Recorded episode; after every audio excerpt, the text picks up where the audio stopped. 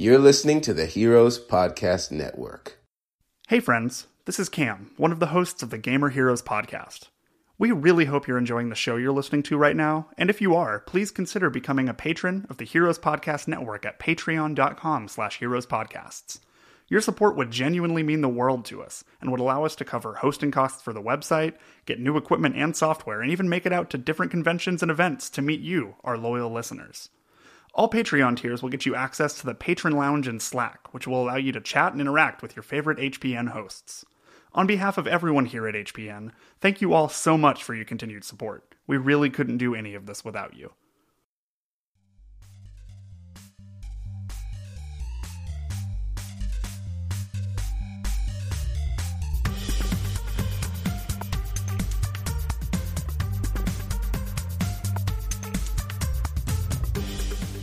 Everybody, Derek here, uh, old host of Gamer Heroes and host over at Screen Heroes, a sibling podcast here on the Heroes Podcast Network. I have a special episode for you today. Um, we were able to sit down with and interview Daniel Fox, who is the man behind the Zweihander RPG. It's a fantasy, uh, grim fantasy, dark fantasy RPG that's out there now. Um, you can get the cool core rule set, and there's some additional books coming out here later this year in September and December.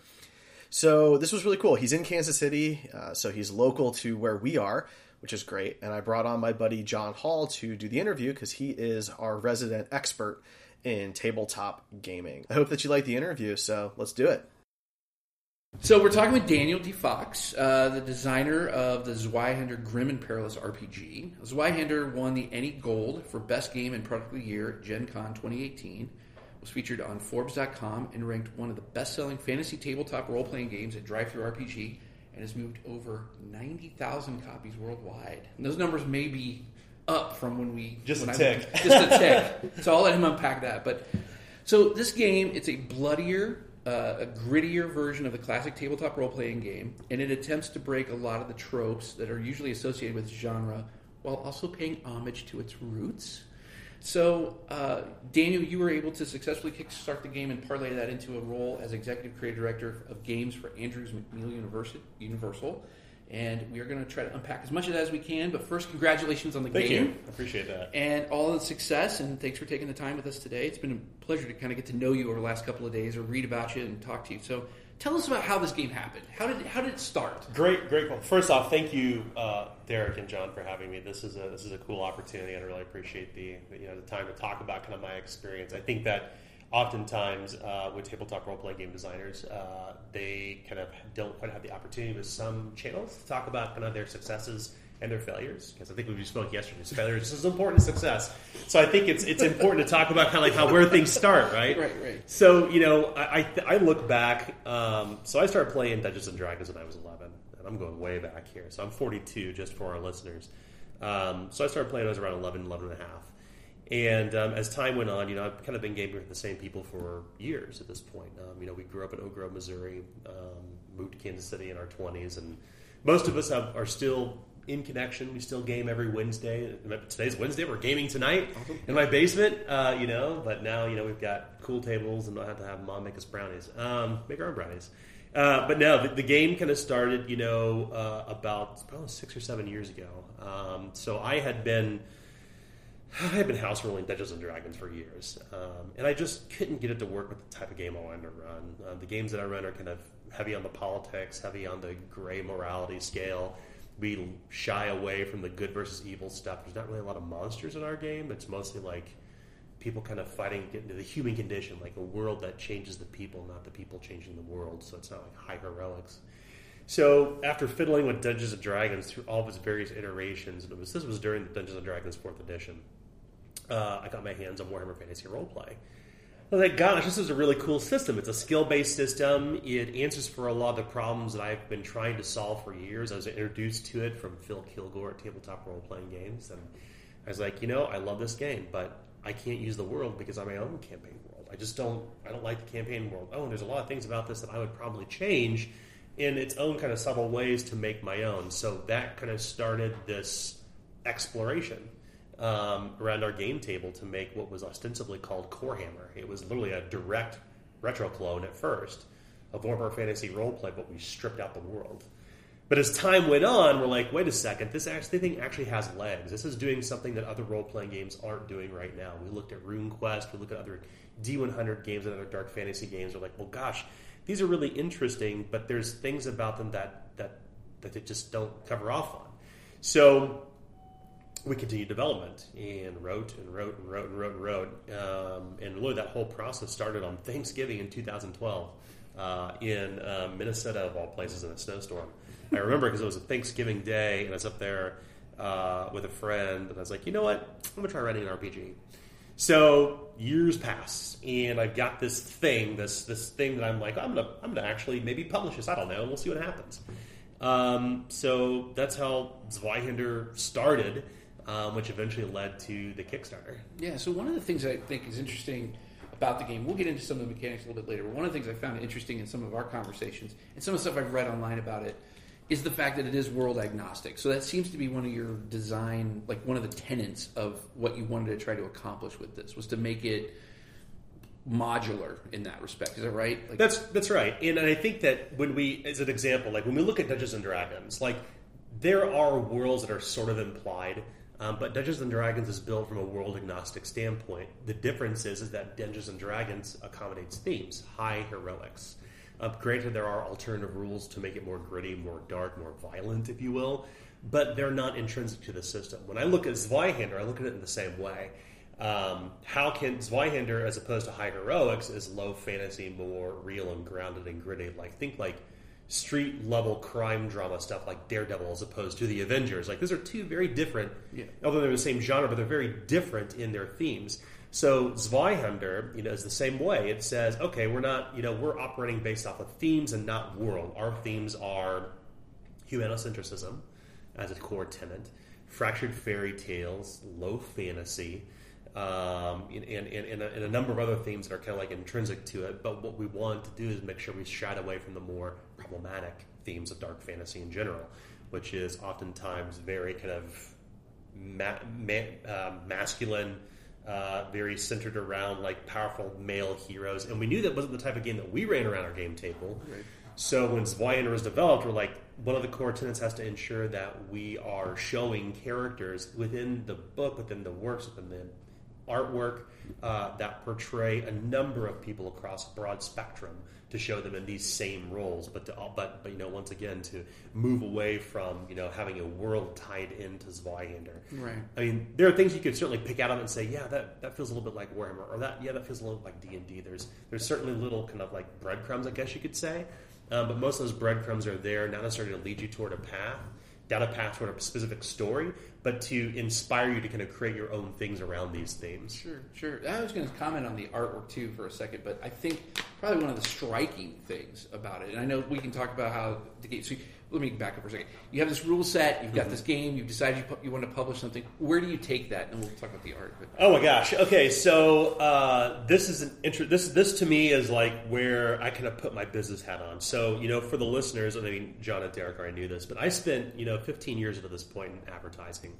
Um, I started out as a copywriter and graphic designer, worked my way up toward business development. Um, I've been a coder. Uh, I've done all kinds of stuff. I've worn many hats over the years. Uh, but you know, I was kind of I'm you know in my 40s at the uh, my late 30s in the peak of my career, where I'm like uh, you know working in client engagement, working on business development strategies. And I didn't know anything about publishing, not a damn thing. the, the only thing the only thing I knew about RPGs was that I buy them, but I could also kind of understand like kind of following ICV2.com as well as listening to industry chatter, kind of how things kind of worked. So I was like, I'm gonna I'm gonna try my hand in this. I'm gonna see if it's real and legit because my intention, you know, when I first developed this was not necessarily to bring it to publication, but to actually print a copy off at Office D or Office Max for us to have around the game table to play our own Yeah. game.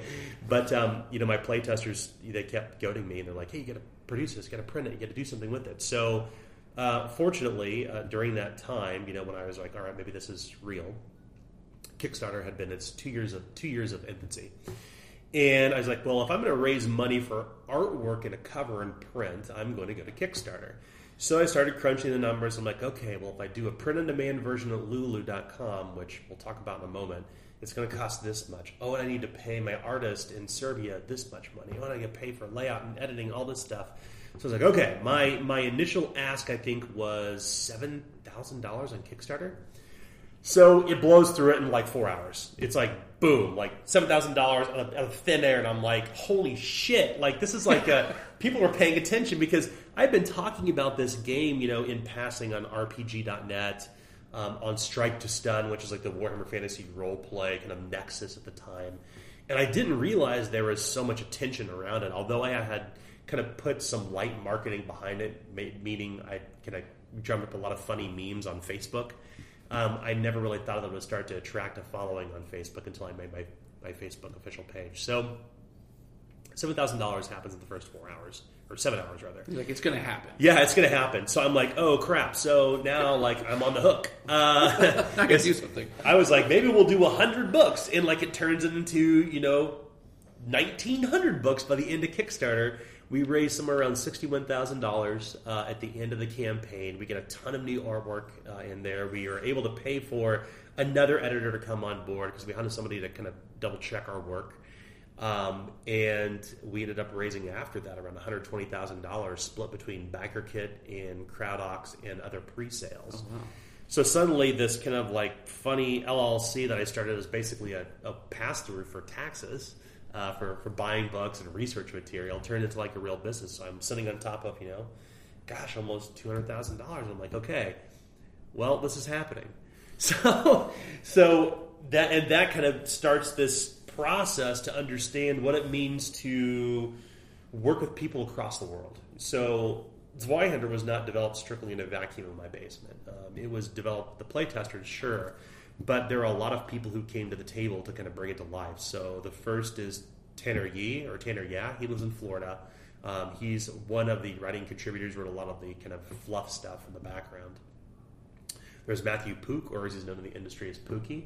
He's our proofer and editor. He lives in the UK. Our cover artist, Yusi Adaharo, lives overseas in Europe. He did the cover artwork. Our our artist Dan Mandich, who I got connected randomly uh, online, he's from Serbia. And our layout editor, Milena Lakasevich, is also from Serbia. They actually live near one another. So between all of us, we cobbled together. And when I say cobbled, I mean literally cobbled. Because uh, we didn't really know anything about the industry or anything about this. So we kind of took our first stab at Zweihander. And it turned out to be a 660 odd page book uh, that we printed uh, we intended to print initially at lulu.com and do some print on demand, but as we got our first proofs back, it was like, oh wait, this is bigger. Yeah, we can't we can't do print on demand for this because we got the copies from Lulu. And for those who are listening who know anything about print materials, I mean, even if you're a gamer, like Lulu, you print on Lulu paper, like it's 60 pound paper, everything bleeds through. It's just a shit copy. It's not even Smythe bound. There's no sewing into the plank. I didn't know any of this during the time. Um, you know, so I get that copy and I show it to the playtesters. I'm like, guys, what do you think about this? And like, it's really cool that we have a book, but you can't release this to the public. and I'm like, oh my gosh, you're right. So I have to go back and recalculate all my numbers, all my numbers, because I had assumed, uh, you know, during Kickstarter I'd raise enough money for shipping and printing and all that good stuff. So this this turns into this big mess uh, on the back end, which delayed the book by about four months. But what we ended up with at the very end of it, we got connected to Larry Elmore's printer, who's here in Kansas City, coincidentally. Um, got guy named Bob Audley with Covington Group, and he kind of said, "Okay, I know this world." He kind of is the captain of the ship. He says, "Let's write, let's write the ship. Let's let's go down the right path for printing." So he taught us about like print quality, material, covers, planks, ribbons, et cetera, et cetera. And when, by the end of it, we ended up shipping out um, a collector's edition quality of a book. It was soft touch cover, like what you're seeing here, yeah. 70 pound paper, uh, spine sewing, flat uh, spine instead of, or flat spine instead of rounded spine. Um, very, very high quality, it, comparable, comparable to to any collector's edition in the industry, and rivaling the standard stuff you pull off a shelf for Dungeons and Dragons. So we knew that like the the quality material was going to be something that we really honed in on in the future. I was going to say one of the things. I mean, I just commented by the way for those listening. If you have a chance to just go online, number one, and take a look at the cover art, which there's plenty of uh, websites available for you to see. Drive Through RPG has mm-hmm. it, and and the Zweihander uh, GrimandPerilous.com. Is that what it is? Yeah, that's right. GrimandPerilous.com has it. Uh, take a look at this artwork; it's beautiful. But I will say, just looking at this book today, um, I mean, it's substantial. I mean, 600 pages. It's heavy. Yeah. It, it, it lives up to its name.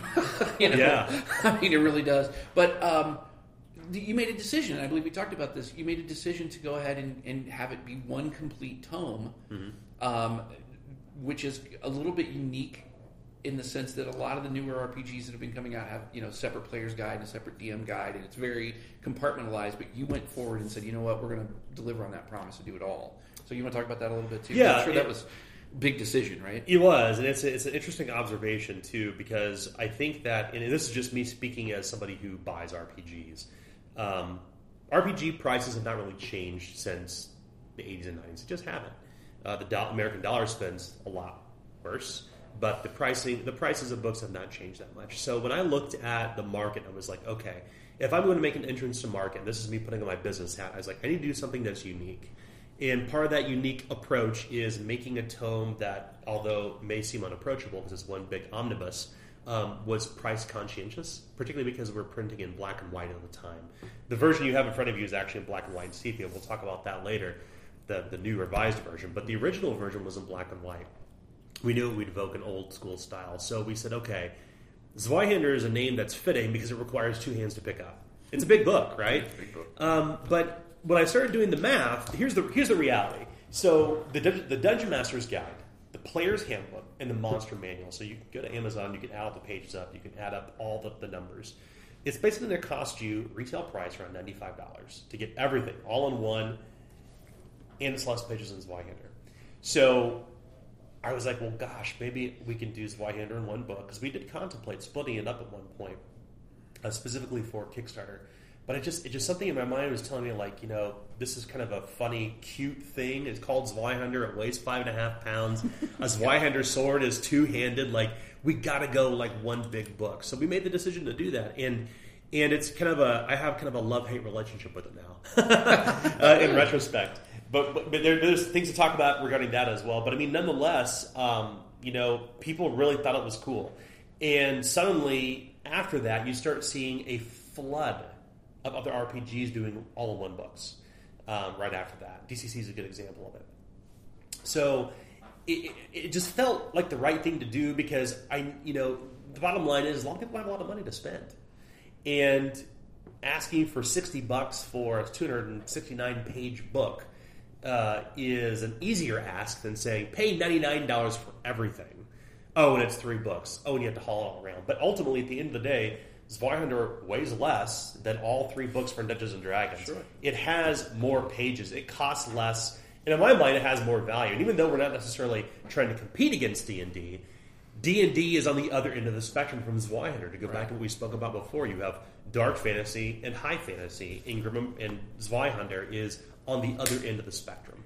And just a quick, I mean, just for people that are listening to, just a quick kind of leaf through the book. I mean, this is 600 plus, 660 plus pages, and there isn't any fluff. I mean, you can buy books today mm-hmm. that have 30 pages of rules and 250 pages of story and fluff. This doesn't have that. I mean, these this is chock full of important stuff to get the game, you know, working. And I think the decision to, you know, set aside a campaign setting, so to speak, mm-hmm. Adds to the you know richness of what you have in the book. So I mean, I'm paying you a bit of a compliment, but uh, for those that are going to get this book, I mean, you're going to be really in for a treat when you see this because there's just a lot of stuff in here. It's really good. Yeah, we, we aimed for options, and even though you don't, you know, the the requirements to play as Zweihander, don't be dismayed by the size. It only requires about eight to ten pages of knowledge to get started. Right. The rest of it is mostly geared toward things that happen throughout the game, from combat to chase scenes to social intrigue to wilderness travel, um, and a full bestiary, and a full game master's guide, and a full player's guide. So, um, you know, you're right. Um, we, we, because we made the conscious choice to remove the fluff of a world from it, give us a lot more room to breathe and talk about what Grim Perilous gaming means. And, and to some degree, I mean, I kind of wax poetic, and it, a lot, I get a lot of feedback on the book. And, and it's and once again, people have a love hate relationship with it. Either they absolutely adore the fact that it's large and has a lot of stuff in it, or they hate the fact that I that I'm long winded. Um, and and, and I I'm happy you're long-winded. yeah, so- and I, and I'm, I'm lo- apparently I'm long. I had never written before. That's the first thing I ever wrote. I never wrote a college paper. Um, so I write emails. Uh, wrote emails for a living for a while. But you know, like I, you know, I had never written before. So I just kind of like said, okay, world, here's the way that I think and I write and though I run games. This is a reflection of the things that we've done around our game table for almost two and a half decades. Tell me what you think. And um, people seem seem to like it. So on that note, then what really sets us apart? Let's talk a little bit about the mechanics. Because I know it has a D kind of a D one hundred system, and Mm-hmm. we'll talk a little bit about that. I also think one of the things I'd really love for you to explore. Um, we had talked about the professions, Yeah. and and sort of the uniqueness of each one of those professions and those characters, which gives it a more living kind of feeling. So Mm-hmm. I'm not trying to lead you, but what? Tell us about it. Set it aside. What well, sets it apart? well, let's talk about professions first. It's, it's an important call out. So, Zweihander, um, you know, because it is about humanocentrism and about kind of the common person struggling against the world around them, uh, the decision was made early on to avoid the traditional fantasy tropes of fighter, magic is your cleric, rogue. Those things have been done by a hundred other books, and and they do, and other books do it very very well. Um, I want to do something unique and different, but I also had to do it very, very well. So we made the decision to embrace the idea like, how can we take Renaissance professions from our own world um, and turn them into playable characters?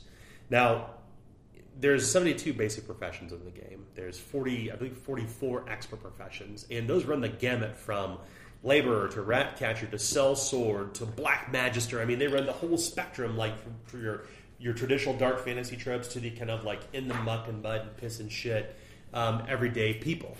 So the big question was, how do you make playing a laborer or a peasant intriguing when you have all these other cool things they could do? Well, we knew that the answer to that was by using a skill system. Because every profession has an equal distribution of skills, although the skills are different, they're equal distribution across the professions. We knew that we could empower all of them to be useful around the game table. The second thing we wanted to do is because if you look at Warhammer Fantasy Roleplay, they have a career based system, which is intriguing in itself and certainly an inspiration for Zweihander. But one thing Warhammer Fantasy Roleplay didn't do a good job of is equal distribution of skills and giving those profession uh, careers something different that they do distinctly better than anybody else. If you look at Warhammer Fantasy Roleplay, one- first edition, second edition, third edition, fourth edition, there's nothing really unique about each of those professions, save for how they advance. In Zweihander, it's different. Each profession has one unique trait that only they get, only they can do it.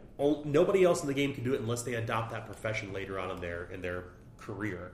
So, as an example, when we look at the the laborer, the laborer gets a plus three to the peril threshold, and in in, in, in, peril threshold, withstanding the rigors of stress, fear, and terror and fatigue, is incredibly important. Having a plus three to that value is a game changer. We know the labor is a cut. It's called backbreaking labor, I believe, and they can kind of accommodate, you know, like more fatigue over time. So we felt that was a good thing to do for them. I may be flipping them with the, the peasant, but From nonetheless, a, theme, from a theme perspective, sure, they're working hard. They condition themselves to be able to do more. That's right. Yeah. Okay. And same thing with the militiamen. Militiamen, like in the game of Zweihander, look like these barefooted, like swords and spears thrust into the hands of you know scared peasants. But one thing that militiamen are really good at is guerrilla warfare. They don't they don't provoke opportunity attacks when they move. So they have each of these professions have one unique thing they can do. Uh, the smuggler, as an example, gets a trait called Hans shot first, uh, which means at the beginning of combat they strike automatically. They go first. They get three AP to go at the very beginning of combat. And and you'll find in Zweihander because you know dark fantasy can be a bit grim and dour. The book is just riddled with pop culture references. Uh, not only just because the artist Dan Mandich from Serbia is is he's obsessed with American culture because I'm a child of pop culture, so I've put a lot of that kind of like that that self-referential stuff into it, and there's a lot of kind of fun in jokes in the book, and a lot of RPGs don't do that. They don't. They don't. They don't. I mean, there's levity in the book. Like you can't. It can't just be dark and grim and terrible. Like who would want to play in that game or that world? Like where cynicism and nihilism rules. Like no. What we're saying is these professions, these characters, these these things that you're playing are unique and different and stand out from other rat catchers, from other jailers, from other laborers and other jesters and, and such. You are unique, and that unique thing about you is reflected through your professional trait, through your set of skills, uh, through some of the funny kind of stuff that you find riddled in the book, and the use of fate points, which are your get out of jail free cards that only player characters get. Sure. So then, my question, or not a question, but more of a like maybe a little bit of observation or whatever is that in the decision to move away from some of the, the standard high fantasy tropes of wizards and fighters and that type of thing, which um, I think was is great. Uh, you you kind of set up a situation where people can play roles, and I'm kind of flipping through the book here, and I look at this, but people can play these particular professions um, that and you can create stories that would give them an opportunity to kind of work through some real life type of things as well. I mean, Yeah. where I mean, you can obviously assign some value to going on a quest and being a dragon, you know, in a- mm-hmm. in a D and D type of game or any of these type of fantasy games. If you're dealing with like you know the the, the, the, the the boot of the world pushing down on you, right? Right. Which is kind of like one of the themes moving through this story. Mm-hmm. It's probably a little bit easier to kind of you know put yourself in that place if you are like, hey, I'm I'm a backbreaking laborer. Yeah. you know, we can all relate to that to some degree, right? Like That's right. I'm, I'm having to do manual labor just to survive the world, type of thing. It'd be kind of interesting. I mean, how does that play out with your groups? That's a good question. So, you know, you, and this kind of goes back to the mechanics of Zweihander. So, are you familiar with Joseph Campbell? Mm-hmm. Oh yeah, absolutely. Right. Joseph Campbell talks about like the, the character arc, the story, the traditional archetypical hero has has three arcs, three three parts of the story. And if you look at Shakespeare and other other works that are written in three parts, I took that in Zweihander and said there are three tiers of play. You start out in basic tier. That's who you were right now. So I'm a run of the mill gutter snipe. I'm a chimney sweep who, or a person who's pretending to be a chimney sweep, but is probably just a you know a cut purse of sort or a second story man. Um, and that's how your game starts. You were you've been this profession up to this point, but something has turned you in a different direction. Some twist of fate. Some maybe some willingness of a god, or maybe just the world around you. Something has changed your fate, and you're going a different direction. So as you, you start out actually mostly complete having completed your first profession when you first start the game. Then the intermediate tier starts. Based on the story leads up to that point, you and the game master sit down and say, okay, what's the next natural progression? What next profession can I adopt? So multi-classing in a sense. So the story has led you toward a certain direction. Like you maybe started out as a, a steady watchman, but now you've spent your time as a as a mercenary for hire. So you make the decision to say, okay, the story has guided me toward becoming a sellsword. So you adopt the sellsword profession.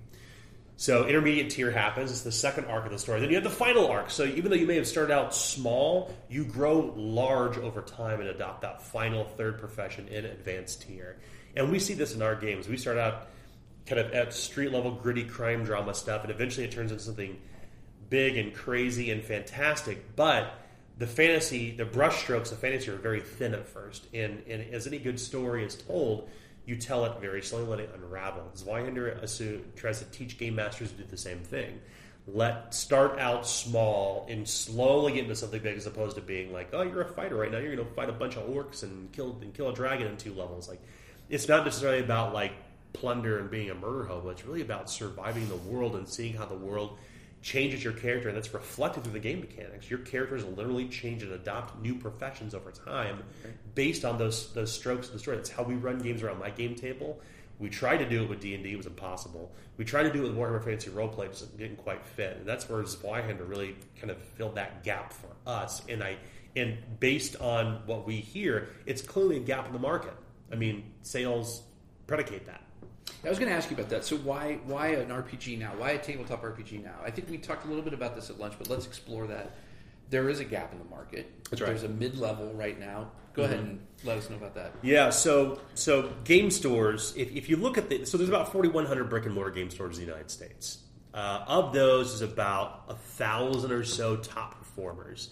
Uh, these are the people who have distribution into a GTS, Alliance, Diamond, Southern Hobby, the, the big distributors. And what they'll tell you is that RPGs are separated into three categories. Uh, they're separated into Tier 1, which is Paizo, Pathfinder, Dungeons and Dragons. Tier 2, which is Warhammer Fantasy Roleplay, Call of Cthulhu, Zweihander. And then, up, then Tier 3, which is our games are either so utterly complex that they don't get shelf space, or indie RPGs. So and it's the first thing to understand about the industry as a whole from the perspectives of, of a game store owner. If you look at it at the macro scale, at the, from the perspective of like a company saying, okay, RPGs are the right time to do this now. 2018, uh, in 2018, uh, you know, ICBV2 reported over you know, 200 million dollars in revenue for RPGs. It's the fastest fastest growing uh, category for hobby games, meaning collectible card games, board games, plushies, bullshit like that, including RP, tabletop RPGs. Tabletop RPGs is the bottom half of the sandwich, and collectible card games the top of the sandwich. And the, the distinction between the two is massive in, in hundreds of millions of dollars. Um, the, I think the entire hobby industry is about two point six five billion dollars. It's, it's huge. So RPGs are a part of that. RPGs, particularly now, it's there's a very low barrier to entry to get in if you want to be a publisher. You can use Kickstarter, you can use print on demand, DriveThruRPG, all these different things. But most importantly, and this is really due to Dungeons and Dragons, to their credit. So fifth edition comes out, and they made a marketing decision. They said, okay, Hasbro's marketing arm, who have been marketing toys for five plus decades, said, let's apply this same strategy to role playing games. So Wizards of the Coast skinnied down in size. Uh, and they had, and they're backed by Hasbro's massive marketing arm, and they surround them, you know, and said, "Okay, here's what we're going to do." So they lock arms, and they do everything different than they've done before. Um, they do these really interesting kind of releases for stories every year. They do a campaign.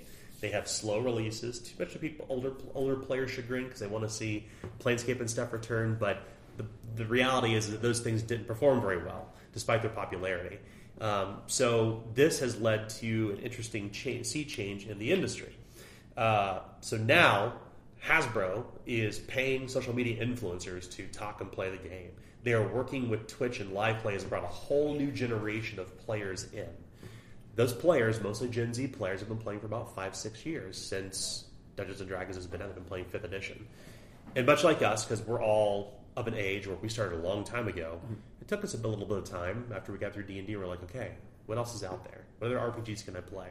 Talislanta, Palladium, Call Cthulhu, Warhammer. The gen, these gens, this generation, Gen Z, is doing the same thing now. They've played D and D for five years. They've done practically everything they can do with it. They can play online with their friends at any time. They can do drop-in games through Adventurers League. They've been enabled to do all these crazy things anytime, anywhere they want. But now they're saying, like any curious uh, consumer would be, is like, what else is out there? So now, tier two games, Call of Cthulhu, Warhammer, games produced by um, Modiphius, Star Trek as an example, are enjoying their heyday. You can see these mid-tier companies gobbling up IP because right now is the time to start delivering games that offer something different than D&D. And this is where Zweihander comes into play and why I feel, you know, anecdotally, uh, why it's kind of enjoyed the, the, the rapid success it has in the past six years, five years rather. Um, but um, it's an interesting time to enter because the market is not showing any signs of, of bursting anytime soon. And, and this can be attributed to a number of factors. I mean, if you look, like there's luxury D and D game stuff now which sells. Beadle and Grimm's is an example, which is by Matthew Lillard, the guy from SLC Punk. Um, he's got like a he's got a luxury line of D and D stuff, and people buy it. So there's a market not only just for Gen Z players, but for older players who are returning back to D and D and teaching their kids. And it's not something that we do in the shadows of our basement any longer. It's happening in libraries. It's happening at bars like Pawn and Pint down the road. It's happening out in the open, and people are no longer afraid to talk about their nerdy subcultures. Well, they're showcasing it on you know in, in media now. I mean, I'll Yeah. just reference Stranger Things. I mean, that to me, when Stranger Things came out, it, it and I know that was what three years ago when the 1st Mm-hmm. season came out, but it seemed like from you know one night to the next night, suddenly D and D was was fashionable That's right. Mm-hmm. because of that show. And I don't think that was the case. I think it was building for a while. Yeah. but it was just kind of interesting to me to see that shift and. Um, so yeah, I mean, we, we talked a little bit about that sort of being the, the lifestyle brand. I think Derek and I actually had a conversation about it and said lifestyle brand sometimes is used as a pejorative to refer to mainstream. Like Yep. people say, okay, we're in a main, you know, something has gone mainstream or whatever. And I was wondering because it said, you know, I noticed or you mentioned that you felt like it was kind of contributing somewhat to the broadening of the fan base or the or the player base. Yes. So do you think that more people are playing because there are D and D T-shirts and coffee mugs and that type of thing, or is it just hey, I've got that shirt and I'm cool and I'm kind of in the zeitgeist a little bit? I think it's a little bit of both. Okay. Um, I, mean, I, would, I don't think there's a silver bullet answer to any of this. I feel it's a, a number of contributing factors. I'd say the largest factor is is live play. Critical Role and being able to play on Twitch, as an example, on YouTube, is like that's been a game changer because now people who don't have friends who play D and D, they can just hop online and play.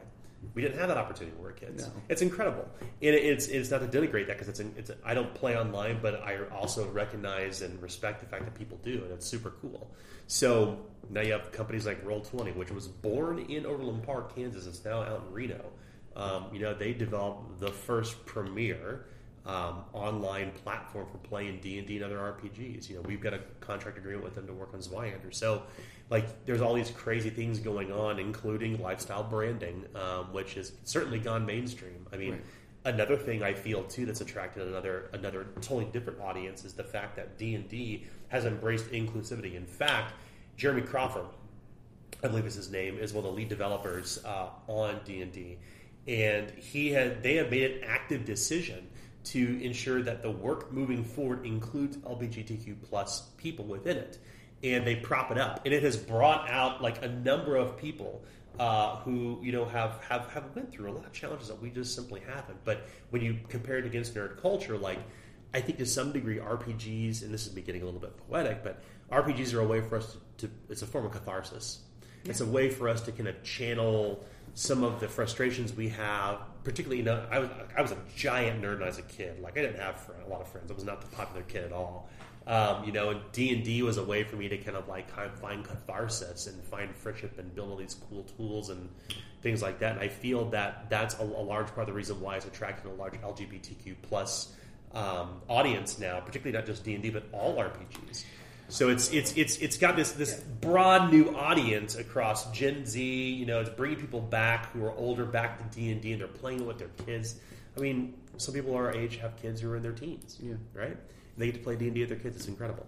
Well, I was going to say, I, to kind of go back to that for a second, I, it's interesting because growing up, when I was playing Dungeons and Dragons and Talislanta and Warhammer Fantasy and these games, Shadowrun was another one that was Yeah. really popular, and Call of Cthulhu. Um, it was almost as if, because it wasn't mainstream, it was almost as if those of us who played, we were kind of in the know, Yeah. and we had the secret handshakes and we had the inside jokes, Yeah. and we kind of could refer to things in that way. And so I, I can actually see the appeal, I guess, from an, an LGBTQ kind of perspective because it's been because they've had to be, you know, kind of in the closet, if you will, to use a bad phrase there, but you know what I'm saying, in kind of in hiding.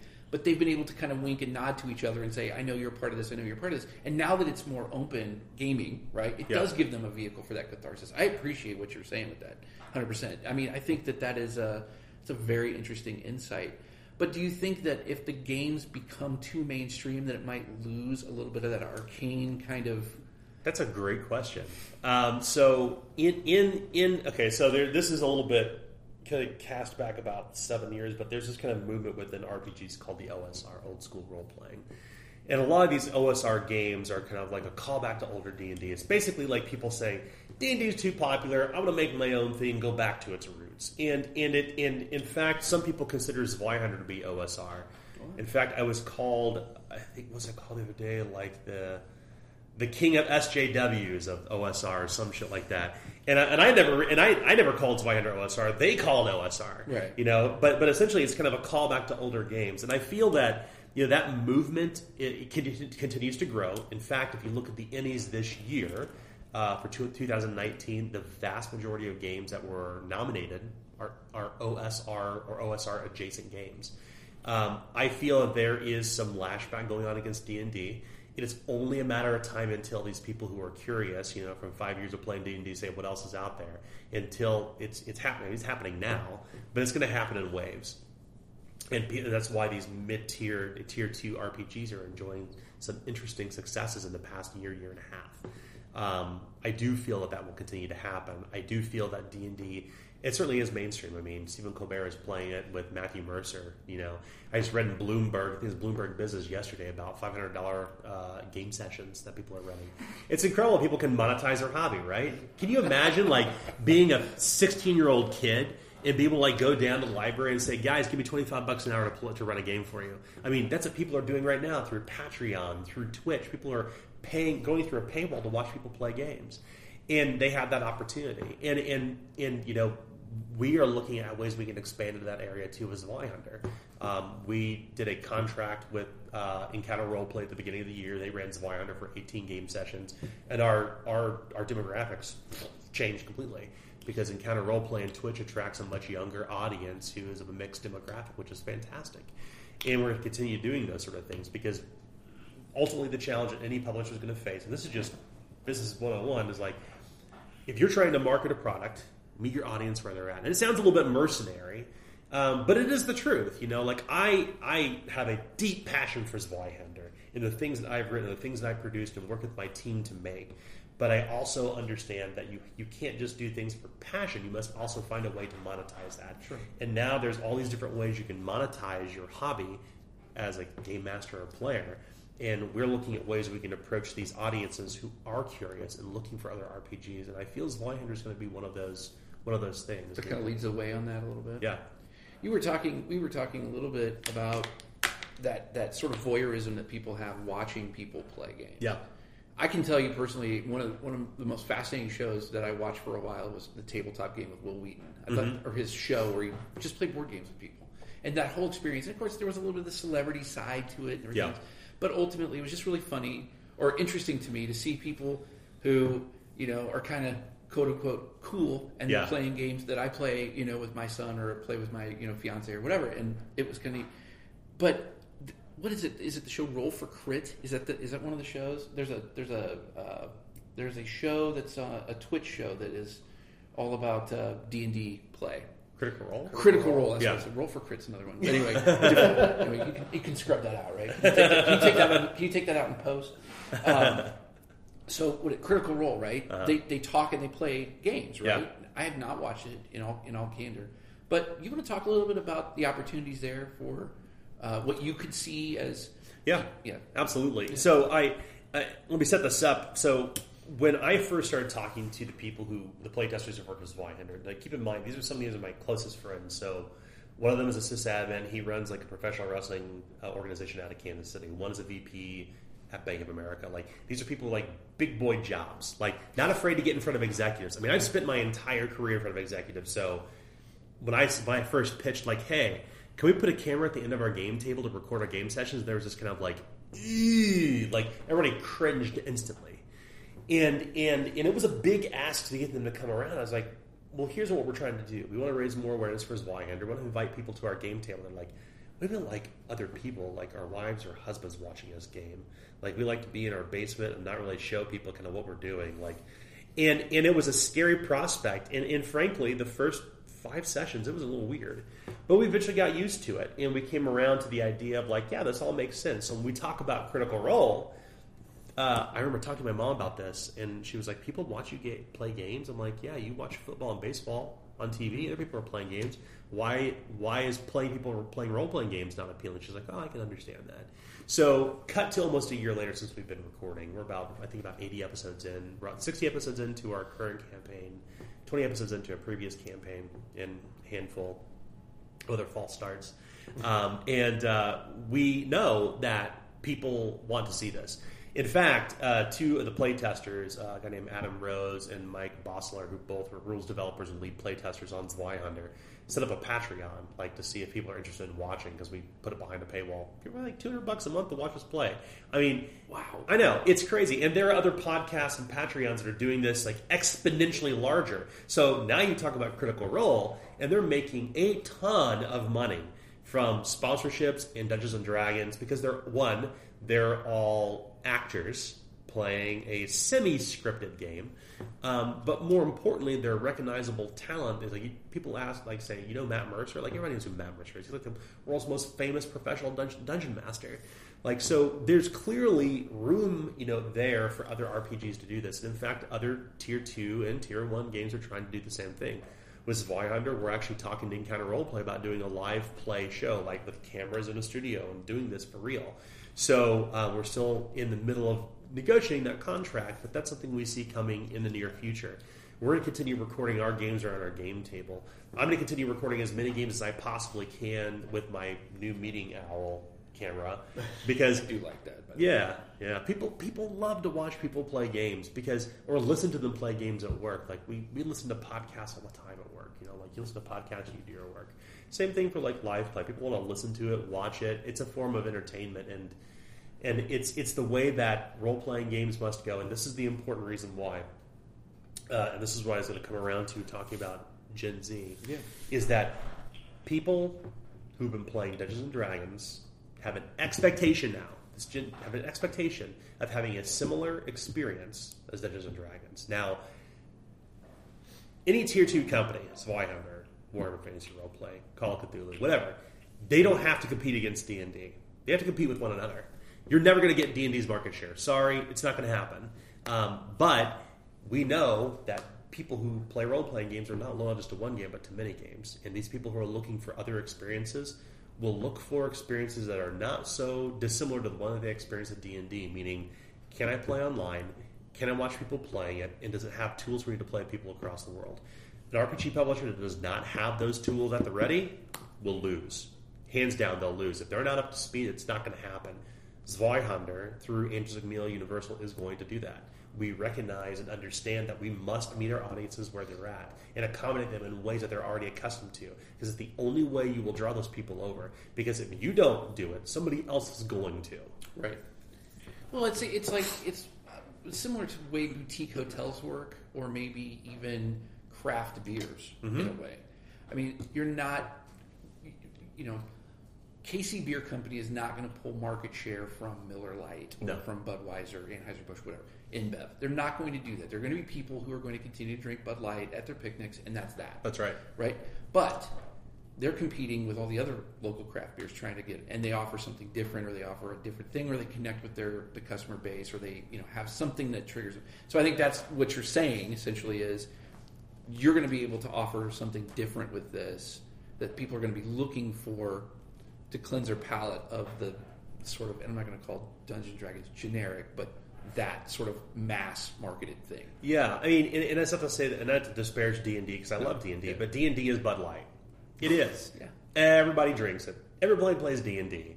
It's what you do when you're at a, you're at a picnic. Like somebody's got beer, it's probably going to be some shitty yard beer. That's your expectation. Your expectation is when you play role playing games, the first thing that you look for is like who's playing D and D. That's the game that people know. But now people are looking for bespoke experiences, like Yeah. in, in, in, in, in the way to win in the industry, and not win, not necessarily taking market share from other RPGs, but being able to pay your bills, pay your people, grow your team, and so such is going to be offering an experience similar to D and D, but with its own bespoke experiences. Like what what is Zweihander doing different than Warhammer Fantasy Roleplay? What is Warhammer Fantasy Roleplay doing different than Call of Cthulhu?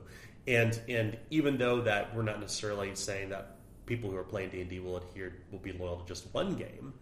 Um, we want them to. You want. You certainly want to play all games because I'm, I'm of the opinion that when the when the tides rise, all ships rise. Like I, don't- I don't, you know, the, the ta- tabletop role playing game industry is so damn small. It's smaller than you realize, even though despite, despite the fact that it generates two hundred million dollars a Sure, year. sure. Um, you know, a lot of publishers are working with one another to create things. Uh, there really isn't a sense of competitiveness that I've seen yet between them. I think that people online on web forums want to kind of bear that standard and say like, you know, my game's better than yours because that's how people are. But the reality is behind the curtain, publishers are not like that at all. Like, as an example, like I created Zweihander, and then six months later, Warhammer Fantasy Roleplay Fourth Edition comes out. The guy, one of the leads on it, is a guy named T.S. Luikart, who I'm a massive fan of. The guy wrote like Warhammer Fantasy Role or Warhammer 40k, Dark Heresy, a bunch of other stuff. Like, I was really afraid to go up to him at Gen Con because I, ju- I just won Best Game Product of the Year. I was wearing the medals, of course, the next day, and I'm walking around the convention. I'm like, should I go talk to Cubicle Seven? Like, what do you think they'd say? I'm with my buddy Adam, and he's like, sure, why not? What are they going to do? Just not shake your hand? So I walk up and he the first thing he does, he literally grabs my hand and shakes it and says, "Dude, congratulations on the Zweihander."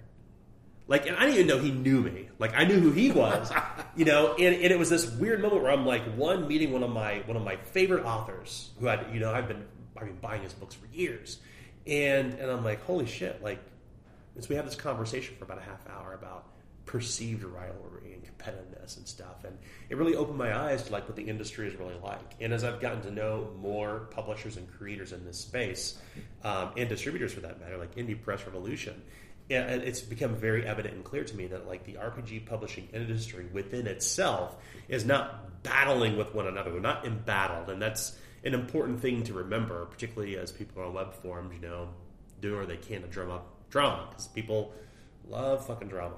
Sure. Uh, can I say that on? Yeah, you can. Yeah, cool. All right, I speak French, so um, hope you do too. Uh, but yeah, Fucking French is great, man. all right, but yeah, the reality is, is that you know people perceive this like rivalry between Zweihander and Warhammer Fantasy Roleplay, and there's absolutely not. They both do two entirely separate things, and you can do both. Most Right. people do. People who like Warhammer Fantasy Roleplay come to Zweihander. People who like Zweihander. Yeah, it's not designed to be a replacement. That's right. That's right. If anything, I mean, it's a complement to perhaps. Um, That's right. you know, and it's a different type of thing. I'm, I'm again, I'm just really intrigued to dig into this deeply. Yeah. deep, deep dig into the book. Uh, I'll give you another example. So, you know, I was same Gen Con 2018. Um, R. Talsorian, who produces Cyberpunk and The Witcher, they just The Witcher book just came out, and people have been using Zweihander for The Witcher up to that point. Like, there's like this huge like 25 page homebrew document on Google Drive about how to convert The Witcher into Zweihander. The their their main sales guy, like I'm chatting with him, he's like, "Dude, I backed your Kickstarter." He's like, "He's like, this is so cool." By the way, here, have a Witcher book. Did you buy one yet? I'm like, "I already bought." one." He's like, "No, take another one. Give it to your friend." So you know, like, there's no sense of competitiveness between us. Like, it- it's it's a really interesting, unique industry. It's a cottage industry, you know. Um, but uh, nonetheless, it's uh, you know, to to your original point about how do we capture our audience and how do we bring them around beyond D and D to something else? I mean, it's as the tide rises, all ships rise. Um, people are going to navigate naturally to an experience that will be complementary to their D and D experience, but does something different. Cool. That's excellent. I wanted to get one thought, and then we'll kind of wrap up here. I think because we're I don't know what we're doing on time. I'm just going to check. I'm fine on time, Yeah, we're good on time, but we got to try to get this wrapped up and get out of your way a little bit. Um, so here's my first question, and this this is before we get into kind of the end. You made a comment about the mid tier being kind of the bottom of that sandwich, and the and the collectible card games being at the top. Yeah. I'm curious, just pure vanity, what your thoughts are on things like Keyforge and what Garfield did with Magic and, and these type of things. I mean, what, what's your thought on those collectible card games? I mean, truly, It's- Keyforge was an interesting Yeah. experiment. Okay, Yeah. and apparently Fantasy Flight's figured out a way to turn that into a cash cow, as these all, right. as these all are. Right? I mean, Star Wars Destiny, all these different Mm-hmm. card games, hybrid card games, whatever. But what's your thoughts about that? I mean, from from a game designer, Yeah. from a publisher perspective, what's your thoughts? So I will disclose first and foremost, I don't play Keyforge. I don't play Magic. I don't own any collectible card games. The last game collectible card game I played was Spellfire, I think, right in like the late '90s. So my experience with Magic the Gathering and other games like that is very, very limited. But from an outsider's perspective, um, collectible card games are clearly the king. Why? Because they they are built specifically around snackable, digestible experiences. And what I mean by that is like I can walk into a game store, I can walk into a bar, with a pack of cards in my back pocket, and say, "Hey, you to play some games?" Just in the same way that you would play poker or something like that. But the difference is, is that everybody has their own unique decks. So I feel that that's kind of a it's it's kind of an evolution of like backgammon or the games that our grandparents played when they're kid, you know, they're younger with their with their friends, like the backgammon tournament in the, fr- in the living room every Thursday. Like instead, now you can just go anywhere with a pack of cards in your back pocket and go where you want. So collectible card games are intriguing in that sense. What does that mean for Zweihander? I don't know. Um, I was just curious. yeah, I, I, I, I think it's an interesting concept. Right. It's not my cup of tea, but it doesn't necessarily mean it's not something that would would ever be something we wouldn't potentially explore. Sure. So speaking of that, now you've moved into you, you parlayed the Kickstarter. You parlayed that into your uh, creative director for games for AMU. That's right. Let's talk about that and talk a little bit about you know well, at least anything you can share about kind of Yeah. the future of where this is going and um, and I'll tell you offhand, you know the reason that we got to this point, you and I with this conversation was you know, I met you at the store and I was just intrigued that Kansas City has this sort of in our backyard movement for this, right? Yeah. There's a there's an actual thirst for it. There's a hunger for gaming in this town, and this organization AMU is trying to you know make that happen. Um, and you're leading the way with that. So fill us in on it. Tell us about it. Yeah. So um, as I mentioned earlier, I'd spent you know 15, 16 years in advertising, and um, it was around I think the latter part of 2017. I want to say. Um, my father-in-law was like, "Hey, you know, there's a local publishing company. I'm friends with one of the board members. You should really talk to them about your next Kickstarter." Because at this time, I was working on the Main Gauche Kickstarter. I was going to do a new revised edition of Zweihander. I was going to do Main Gauche a complement to the book, and I was just kind of blew them off. I was like, "Oh, whatever. You know, I'm doing my own thing. I'm, I'm just going to do what I'm doing. You know, like uh, foolishly." Uh, so time turns, and the beginning of 2018, and I finally get in front of Andrews McMeel Universal uh, in front of their board members and with their key editors. The key editor, uh, Patty Rice, um, is also the, is also the, the, editor for Matthew Inman's The Oatmeal, uh, the guy who does Exploding Kittens. So we have this conversation about Zweihander. I'm like, they're like, so tell us about Zweihander, but also tell us about RPGs. In the same way we're having a conversation now. And I'm like, well, here's, let me give you a, the 50,000 foot view, 30,000 foot view, and I will dive down to the details as we go along. So I tell them, like, here's what the industry looks like. Here's what I've done. Here's where I think we could go. They're like, okay we want you, we want to publish your books.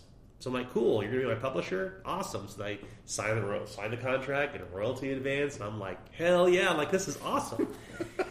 and over time, you know, I get kind of passed around internally over the next three months between all of the executives within uh, Andrews McMeel. Andy, Andy Sareyan, who's the CEO, um, comes from the Hollywood background. Um, Fred, who also comes from Hollywood. Kirsty Melville, who's the president of publishing and it, they kind of decide like, hey, we should not just publish RPGs.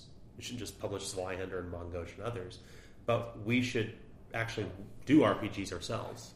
So we have this series of long conversations around what would this look like? What would what would me as an executive creative director games own within the organization? What would I lead? How large would the team be? Where do we start? Where do we want to end? What would we consider success? all these questions that you ask when you look at like moving into a new business and eventually blossom into an offer. So I remember I had this conversation with my wife. I said, "So Allison, my wife's name, Allie, uh, you know, with a three-year-old kid. I'm like, so I, you know, I spent this many, I've spent so many years in advertising, and, and she knows I've been doing this like when the sun sets. Anybody who's publishing RPGs and working a full-time job and juggling a family and friends, it's you never sleep. So I was like, you know, I, I think I think I should do this, but let's talk about the pros and cons. So we go through all that, and then we kind of decide, like, yeah, this is going to be good for our family, uh, good for your sanity, uh, and I could focus on one thing because I, you know, as a as a serial entrepreneur, like this is not my first go around. You know, this is my first go around in publishing, but not my first business. I've had two of the very successful businesses that I've sold off. So I knew that like there was something here, and I knew that if I wanted to make this a reality, to really make sure that Andrews McMeel was successful, I would need to work with them as an associate to ensure that it that it, that it, that it succeeds. So they made an offer, and I accepted it. And here you are. It's right. I'm 60, 65 days in as of today on Wednesday. Uh, and it's been fantastic. And you know, AMU, uh, Andrews McMeel Universal for short, you know, their publishing arm, they understand books. They understand the publishing world. They understand how to produce, how to print, ship, how to work through distribution channels, how to get through to Amazon, Barnes and Noble, Target, Walmart, Books a Million, Indigo in Canada, Simon and Schuster, you name it. That's their network. They've been around for four plus decades. I believe that since the 70s when they were founded. Um, but they understand the book world. So the idea of role playing games being literally a book, it's not a board game, it's not a bunch of figures necessary to play, it's just a book and some dice and pencils and friends. Like, they're like, we can understand this, so we should do this because there isn't like a high cost associated with it. And what they're looking at is how successful Zweihander and other RPGs that we can acquire may be, and which will lead into accessories potentially. Um, you know, looking at cards and looking at figures and things like that. Those are all those are all certainly if I look at my crystal ball, those things are potentially a reality. But right now, my charge, my my my mandate is to make Zweihander and its other games successful, including Main Gauche, a supplement to the Player's Handbook that's coming out in December, and a starter set that's coming out next year. So we're kind of driving toward like you know like it's it's not I wouldn't call it a grand experiment, but it's about like how successful can we be with this, and that will lead to other things. Will right. we acquire their RPGs? Will we broaden our network? Will we grow the team? Um, and that that's kind of like what I've been doing over the past sixty plus days is defining that vision alongside uh, Kirsty Melville, who's the president of publishing. she has a background on board games from some number of years ago, but she understands the publishing world. She's a wonder kid. I mean, she's an incredibly talented person um, who's had a lot of experience in publishing, and you know, as and and one of the big things for me coming to AMU is that because I worked in an executive role before, I wanted somebody that I could learn from who could mentor me. Um, and Kirsty is that person. She has a wealth of knowledge and experience, and you know, with with her experience, AMU's kind of publishing power and understanding among all the associates and creators beneath these roof, beneath this roof, um, that we can make Zweihander and other RPGs through AMU very successful. I have no doubt about that. That's awesome. All right. Well, hey, good luck with that. I appreciate that. Really appreciate the time today, and I know the listeners will enjoy this this conversation. Um, I'd like to just leave it open and say, hey, we'll check in with you from time to time. Yeah. And do some more of these if it's possible. You can give us a little more insight on where things are going and uh, opportunity to plug the product. So now's your chance. So go for it. You can plug this and Main Gauche and, and everything else. So do that. Yeah, so so thank you both, obviously, for for setting this up. Um, like I said before, this is this is all still very fresh and new to me. Um, so having the opportunity to connect with people who are out there, have audiences already built in, who are already talking about RPGs, is an incredible experience. So, so, so Derek and John, thank you for that. I appreciate it. Um, you know, Zweihander is a it's a it's a passion project. It was for a long time, and now it's like a business thing for me. Um, but I haven't lost my passion by any means. In fact, you know, I still have to write. I still have to create. Like that hasn't gone away. As an executive creative director, and although my charge is helping drive the vision, it's also about creation. Working with our freelancers through Grim & Perilous Studios, who's the company of you know playtesters and artists and creators who all made Zweihander amazing. From Dan Mandich to Ken Duquette, who's our new art director, to uh, Sierra Stanton, who works here at AMU, to our publicist Allison McNaughton, um, to you know uh, Dan, Milena, Tanner, Adam, Mike, everybody who's kind of contributed to this this this amazing book. And um, I'd be remiss not to thank them for their time on this on this podcast. But um, nonetheless, like I would say, you know, kind of wrap up. Like if you're looking for some, a different experience that is unlike D and D, uh, that is not high fantasy, but what we call grim and perilous role play. It's not dark fantasy; it's somewhere in between. Uh, we all that features people, you around the table wearing the trappings and clothing of characters, not the characters on paper in the world, but seeing yourself in the in this in these roles. You should try Zweihander. Um, I know you can get it at your local game stores right now. You can buy it on Target.com, Walmart.com. You can buy it at Barnes Noble in store. In fact, I've signed a bunch of copies out in the wild. You can buy it at tabletop cool. locally. Uh, you can buy it on Amazon for like forty bucks, like thirty-seven dollars right now. The, I think the retail's on sixty-five. Um, but it's chock a block full of illustrations. Dan Mandich illustrated 425 illustrations cover to cover, only him, one artist. So it has continuity within it. And it reflects his life's work, not only just with illustration, but also as far as Zweihander. And it continues to improve with our new book, Main Gauche. But Zweihander is a very different experience you probably had before at the game table. It uses D100, so percentile dice. It's very easy to understand your chance for success and failure. It offers a lot of intriguing opportunities beyond combat. I like oftentimes we like to feature, you know, social intrigue mechanics and chase scenes, which are oftentimes un- overlooked by RPGs, as well as like what wilderness travel looks like from point to point, like the the, the, Lord of the Rings, you know, Fellowship of the Ring, like across you know, the world to Mordor. Um, we have those mechanics built into the game, and I think you'll find uh, that Zweihander is an interesting and intriguing surprise compared to what you're seeing on the market today. Very good. Thank you so much for the time. Appreciate Yeah, it so appreciate much. it. Thanks again, John. Yeah, absolutely. Derek. Thank you so much. Really Yeah, thank you. Cheers. All right, so that was Daniel Fox and John Hall talking about the Zweihander tabletop RPG Dark Grim Fantasy. I uh, hope you enjoyed the interview. I hope it was a good conversation. If you have any questions, of course, you can follow Daniel Fox out on Twitter. He provided his handle there. And you can find John Hall actually in Flying Killer Robots. They do the music for most of our shows here on the Heroes Podcast Network. And as always, you can find Gamer Heroes at Gamer Heroes Pod on Twitter, and you can find the rest of the shows at Heroes Podcasts on Facebook, heroespodcasts.com for the Heroes Podcast Network. Subscribe on Apple Podcasts, iTunes, Spotify, Spreaker, Google Play, you name it. And don't forget to follow our regular hosts at GGKC, GG underscore Kansas underscore City uh, on Twitter. So thanks for tuning in. We'll catch you next time.